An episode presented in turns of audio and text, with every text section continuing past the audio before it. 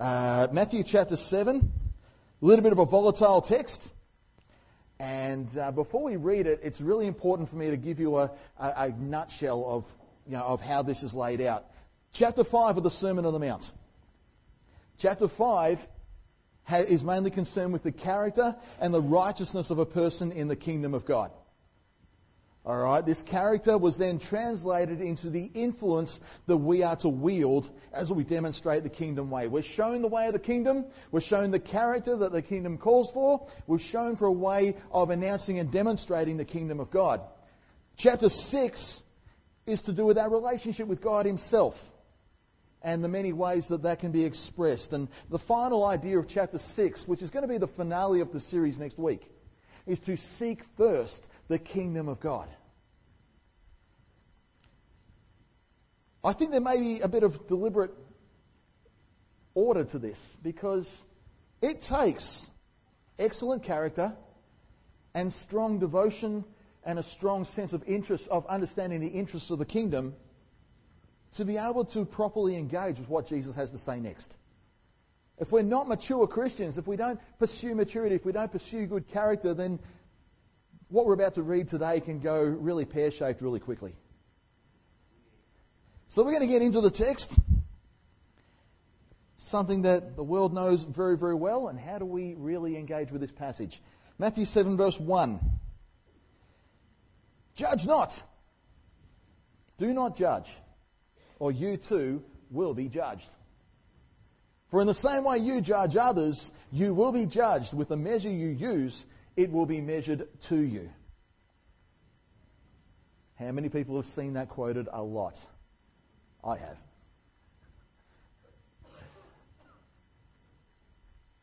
In Jesus' setting, the most religious, the Pharisees, had a very bad habit of exalting themselves.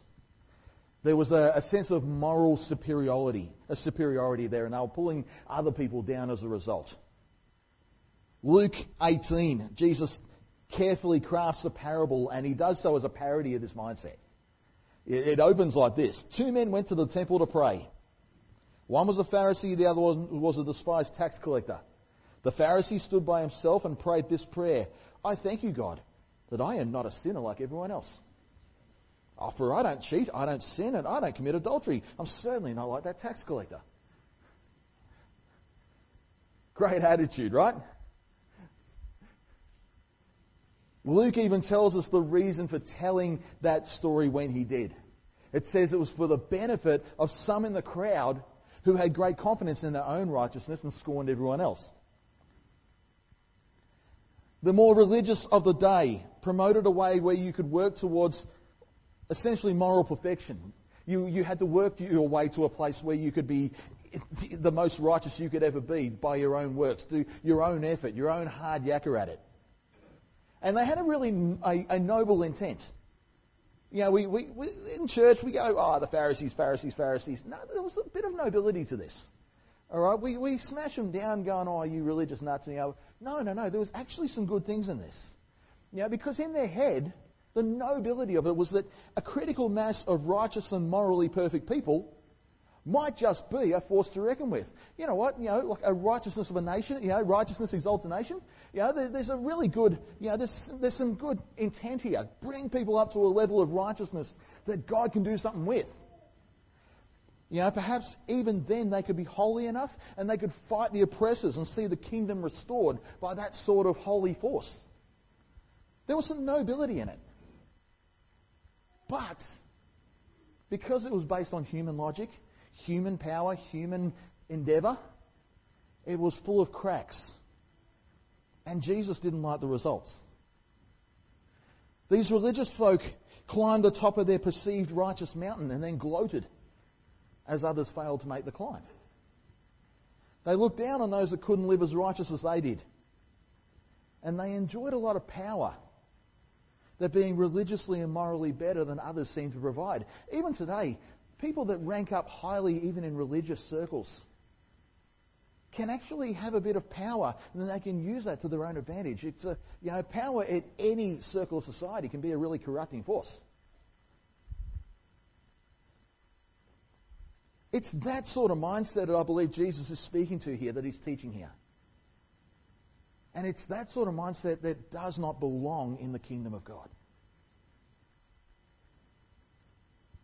The challenge Jesus gives here is to not judge or condemn.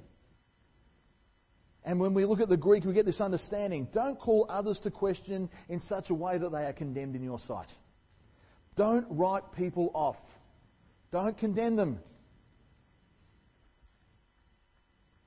In Luke's account, when we see this sermon spoken, we see the word forgive thrown in as well. The Greek idea of forgetting is to release or to loosen your hold. Isn't that full on? That forgiveness is someone did a harm to us and yet we're holding on to it. And forgiveness is us going, okay, I'll let it go. Frozen got it right. Let it go. Let it go.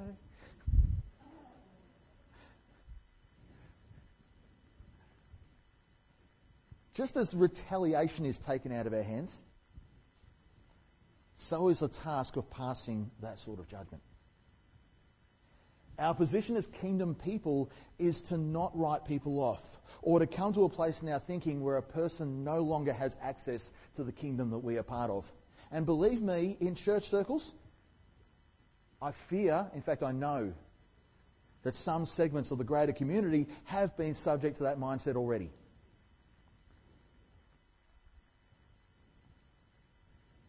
We are very familiar with some of this stuff if you've ever heard of any military funerals, celebrity events or anything like that going on. And the Westboro Baptist people over in America, they're not Baptists like us, trust me.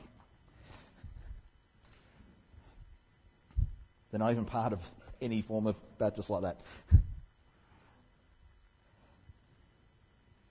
But this is closer to home than we think. It's not just some American nut thing. In my teenage years, I grew up in a church organisation. It was a very, very, very strict order of Christianity, and you know it was a very strong thing because of the nature of the people that they were predominantly reaching out to. But then it got a little bit silly. I was told by a Christian leader as a teenager that there were people who were in fact beyond salvation. As in, Jesus has already written people off, and so should we, because of the sins they were committing. There are some things people do that just God can't do anything more with. No scriptural precedent for that. But a Christian eyeballed me and said that God, the grace of Jesus, the work of the cross, has a limit.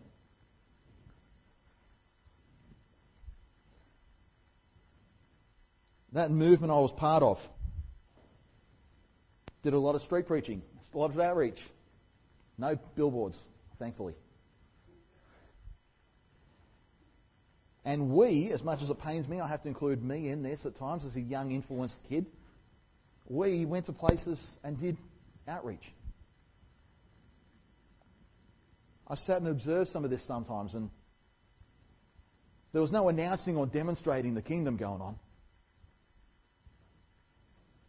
There was a lot of pointing out about those who were considered irrevocably nowhere near the kingdom. And no offer to make anything different. When it got to that point, I got out. Not before being part of this for a season. One of my most shameful parts of Christianity. It took me a while to bounce back from that. Because you can walk in a lot of shame if you live like this.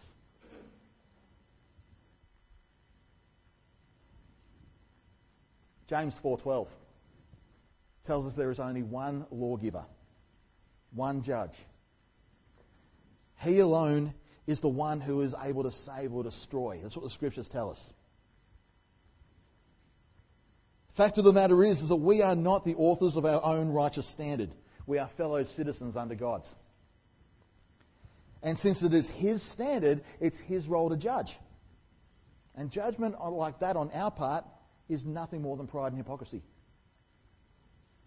And we are to relinquish that as kingdom people. We cannot pass judgment on people. Instead, we are to operate in forgiveness, grace, mercy, and agape love.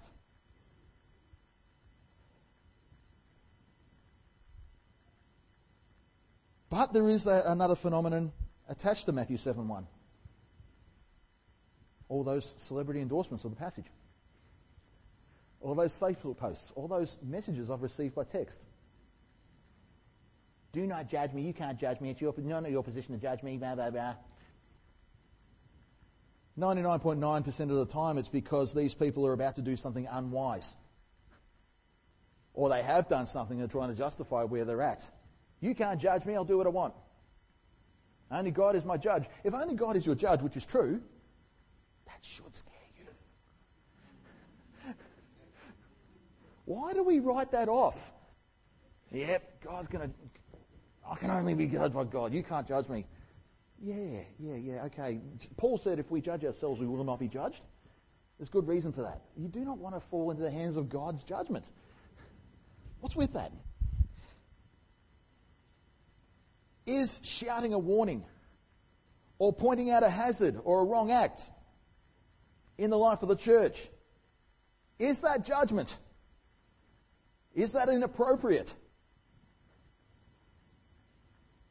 Or are people doing the right thing when we do that?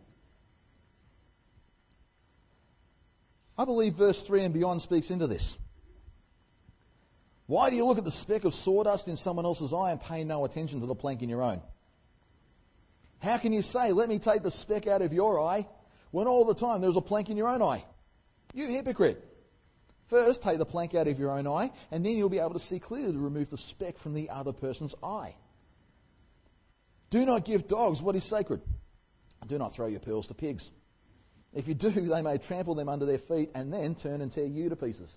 Who's ever seen a really wild pig? They can be vicious animals.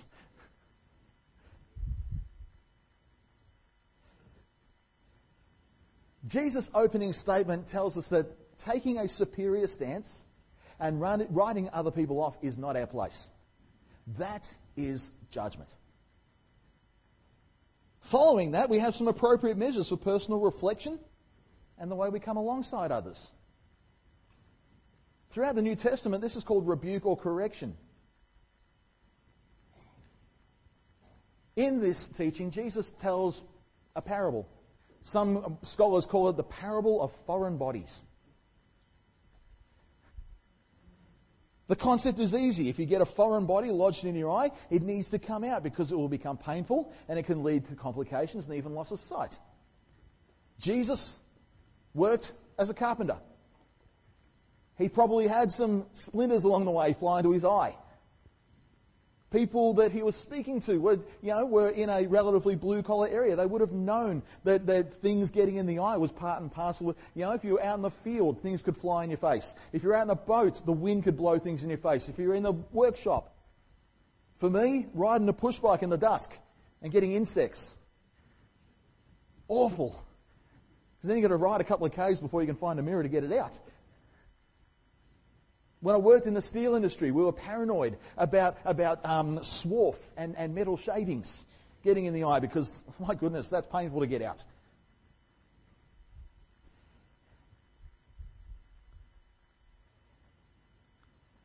The crowd in the first century didn't have quality glass mirrors like we do. So seeing a foreign body needed another set of eyes, another set of hands to help move the problem on. Correction is the act of a believer coming alongside another person engaged in a faith journey and helping along the process of removing foreign objects of sin in our life. Proverbs 25, like an earring of gold or an ornament of fine gold is the rebuke of a wise judge to a listening ear. Psalm 141, let a righteous man strike me. That is a kindness. Let him rebuke me. That is oil on my head. My head will not refuse it, for my prayer will be against the deeds of the evildoers. 2 Timothy 3, all Scripture is God-breathed, useful for teaching, for rebuking, correcting, and training in righteousness. Training takes pain sometimes, doesn't it? So that all God's people may be thoroughly equipped for every good work.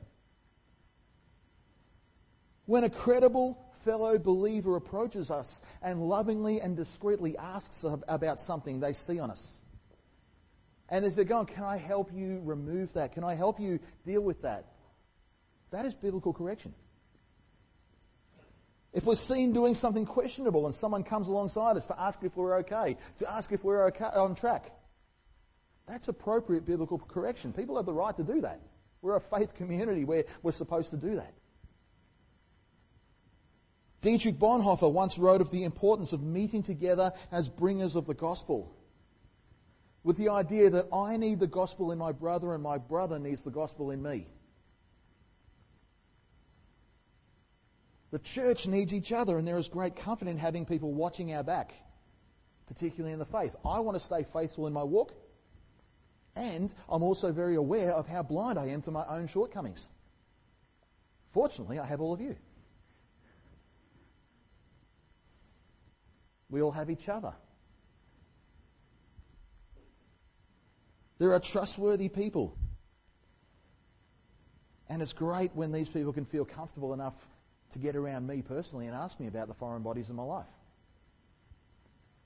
And if we can't welcome that sort of thing into our life, then our faith walk will wind up short or ineffective. Ephesians 5, be subject to one another out of reverence for Christ. Hebrews 10, let us consider how we may spur one another on towards love and good deeds. The ordained way in church is to be alongside each other, looking out for each other, watching each other's back, and all of us growing forward, loving at all times, correcting when it's needed. And done right, this is appropriate and doesn't slip into the realm of judgment that Jesus wants us to avoid. And that's where the catch in verse 3 comes up here. The height of hypocrisy here is the willingness to point out the foreign objects in the lives of others without being willing to address our own, sometimes often greater, foreign objects. Think of the visual that Jesus is presenting in this parable. In fact, I'm going to give you a visual. Take off my eye protection.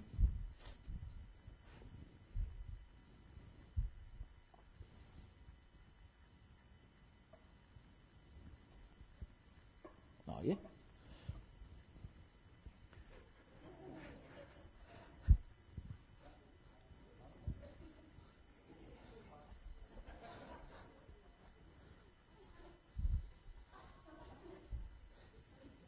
Hey, brother, your family was at my house the other day. Your kid took 20 cents off my table. We've got to do something about that.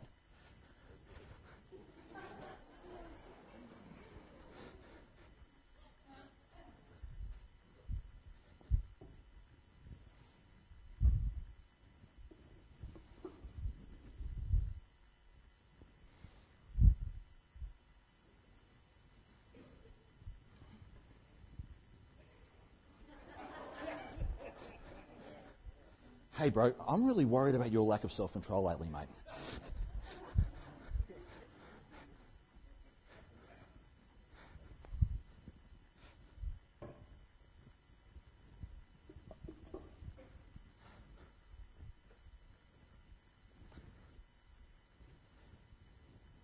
You need to really control your temper, man. Complete opposite. He's the calmest man I know.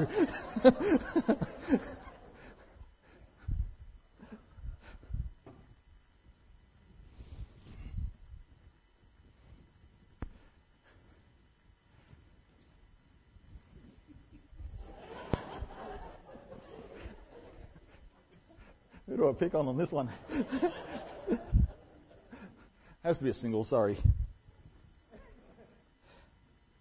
Man, you've got to watch where your eyes go, man. I saw that girl and I saw your eyes there, you know. Come on, man. You know, just dial back, man, eh?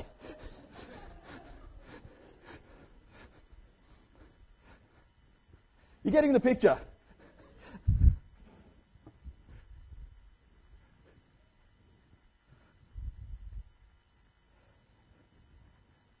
What Jesus was calling for here was so different to what was being practiced at the time by the religious of the community. The Pharisaic way called for people at the top to ignore their own state and jump on the problems and shortcomings of others. The Pharisaic way dragged a woman into the streets, demanding she be stoned right there because she was pushed into the arms of another man,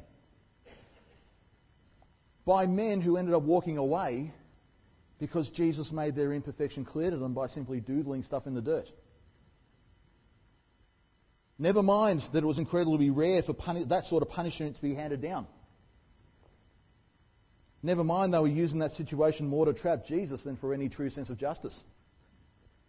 Never mind they used this vulnerable woman as a plaything for their agenda. The kingdom way calls for acute self-awareness and acute self-examination. It calls for us to change the world around us, starting with the person in the mirror first. It's interesting that the Old Testament, the Lord called for a bronze washing bowl to be added to the furnishings of the tabernacle. It was made from the mirrors of the people, and as priests washed before going into the tent of meeting, they would be able to see their own reflection as part of that washing preparation. I've come to believe that self-examination is the first step to changing the world.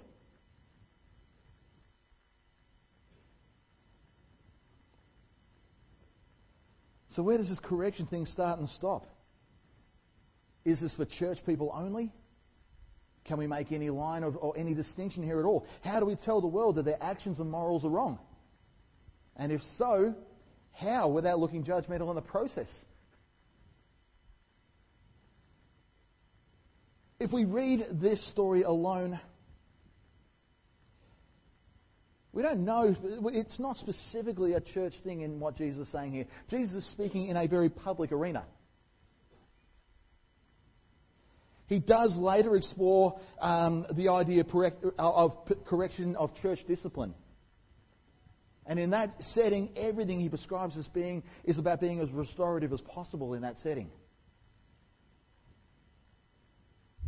I do believe that because he's speaking on the side of a hill in a very public setting, and he's very early in his ministry at the moment, that the crowds that have gathered, some are followers, others are inquirers. I think we may be able to read a little bit in broader strokes on that, than that. But the understanding is this: ultimately, everyone faces the same final judge, and it's not us.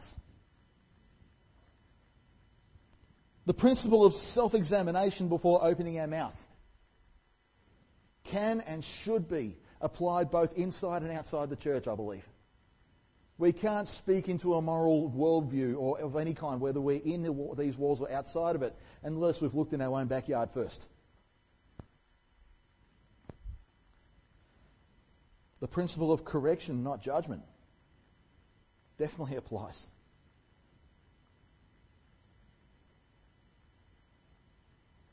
Although we do have a lot more of a right to correct within the church than outside of it, I believe.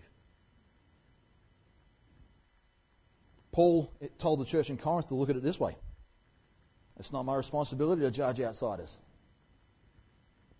The NLT puts it this way, but it certainly is your responsibility to judge inside the church who are sinning.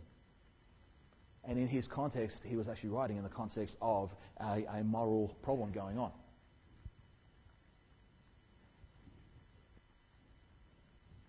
I don't know that we can actually speak definitively into the world around us and tell them and enforce how we live onto them. I don't know that we can, actually, how much we are actually able to really speak into that unless they really want to hear what we have to say. I'm struggling to reconcile that a bit. We've got Christians that are speaking up and speaking up for the church that sometimes I struggle with. I don't necessarily agree with their approach. I don't know to what extent. I don't believe some of the things that are out there that are being said. I don't know if we actually have the right to say that because those people don't want to hear it. Something I'm still trying to work through in my own mind. How far does this go? Does the ACL speak for us? Or if they push the envelope a little bit too far?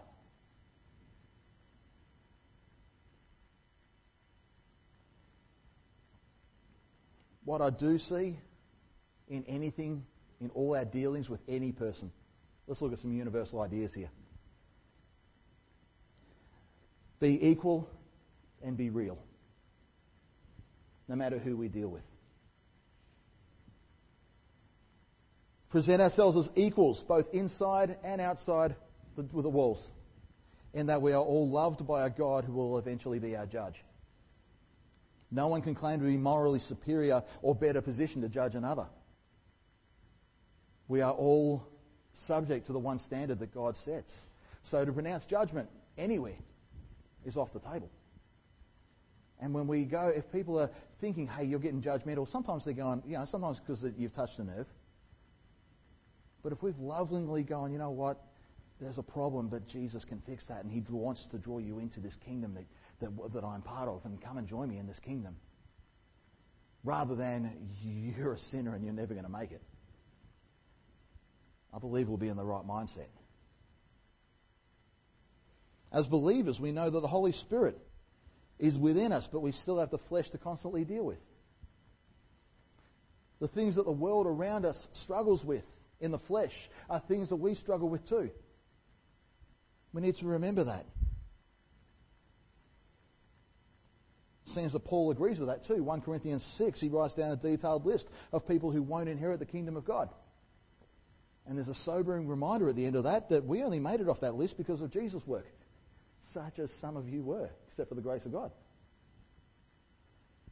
We don't inherit where we stand with God through our own works or our own efforts, and neither can the world around us. It's all about what Jesus does for us. And as long as we remember that, we will always stay out of judgment territory. Be equal. Speak to each other as equals.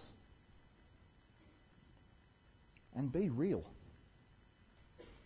Transparent people are better received than hypocritical people. True? You can be flawed if you're honest. We've seen it in every social environment. Too many people have walked away from church citing hypocrisy as the reason for their departure. Too many people have rejected the faith because its representatives have taken high moral ground in word without having the lifestyle to back it up. If we want to effectively announce and demonstrate the kingdom, we must be willing to spend time prayerfully looking in our own mirror. We must spend time with other objective, credible believers who know us well. We need to give people with plank-free eyes permission to examine the specs and help us with our own foreign bodies. James 5:16 tells us to confess our faults to one another, pray for each other so that we may be healed. So be real and be equal. And know when to walk away. That's what Jesus gets to in our final verse this morning. Don't throw pearls before swine. And this is an inside and outside church thing. There are people, no matter what we do, who will remain hostile to the things of God. No matter how loving or how transparent we are, no matter how non-judgmental we can be, they will still label us as judgmental hypocrites. They'll fight tooth and nail to reject this life of faith that we have to offer. Casting judgment is one thing. You cannot do that. You can't condemn, but you should walk away at that point and go, you know what, I might have to leave you to that. Pray for them behind the scenes that they may come back to their senses. Never write them off. We know and have seen that some in church life will only go so far before getting hostile too. People who are just going, I don't want your pearls. I want to live the way I want to live. Jesus says they will trample your pearls and then they'll tear you to pieces. In other words, they're going to stomp all over what you have in your heart and they're going to burn you out in the process. And you'll end up living 100% of their faith life for them.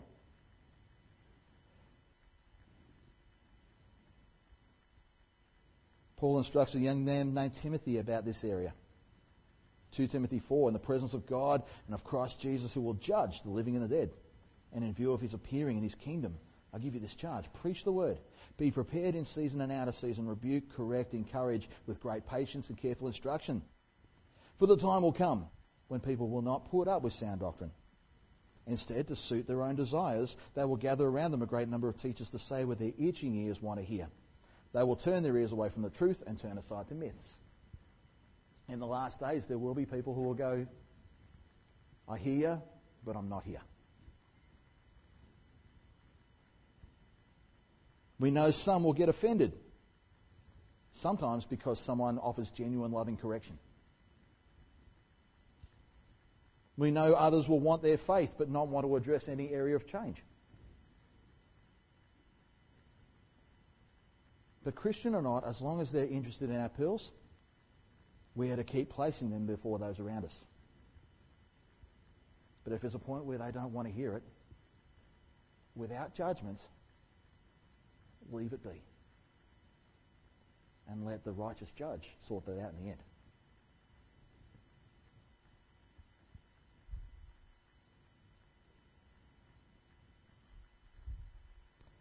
I'm going to wind up about now, and I'm going to invite the band up.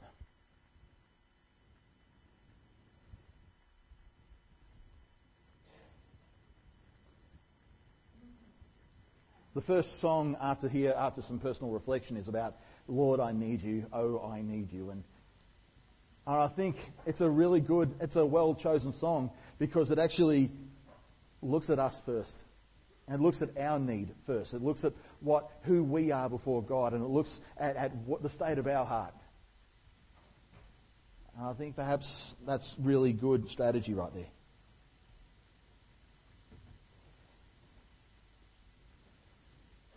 Let's ask a few searching questions out of this. First up, what is our attitude towards those around us? Are we accidentally, or even intentionally, taking moral or spiritual high grounds that we have no right taking? Are we seeing ourselves as better than the next person in any way? Has there been a time recently where you've walked away going, "I thank you, God, I'm not like that"? We're slipping into judgment territory there. Let's look for even the subtle things, because it is all subtle. Maybe the Spirit is nudging you going, "Son, daughter, something you said, something you did, the way you looked at a person the other day, that's a red flag. Maybe you need to address that." Who do we give permission to inspect us for foreign bodies? Is it someone who can see clearly themselves?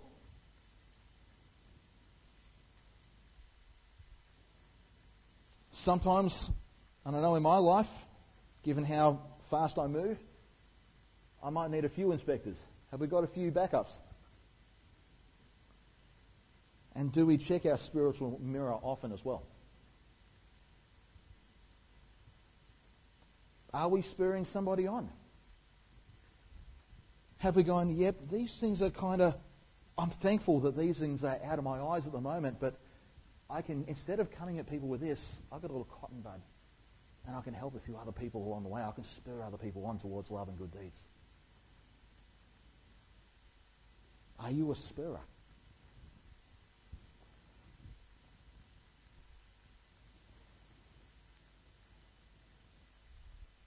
Are you burning yourself out because you are putting your pearls in the wrong direction? If you do that, it will exasperate you, it will burn you out, and it will push you towards judgment. Out of your exasperation, you will come to a point where you write that person off. And then you do more harm than good. You know, if there's people that you're scattering pearls to right now and it's just not being responded to and you feel like it's being trampled, gently back away, commit them to the Lord. Release them to Jesus. Scatter your pearls elsewhere. Otherwise, you'll get jaded by that one experience and you won't scatter again. Let me just counsel you with that. Determine where you need to scatter your pearls, friends. But let's not slip into that area of judgment. You know, there's religious groups that just take the high moral ground after a while, and it's dangerous. I've been in it. I've seen how easy it is to become that. I've been that judgmental Christian. It's painful when you realise what you've done to someone else by doing that. Let's take it from me. Let's avoid that end. Let's love the world around us. Let's never write anybody off, because while we are still drawing air, while Jesus is still yet to return, there is still hope. Let's continually pray for those people and never write anybody off. And then we won't slip into judgment. But let's be correcting and look out for each other and spur each other on. Let's let the Spirit examine. Let's just close our eyes in prayer.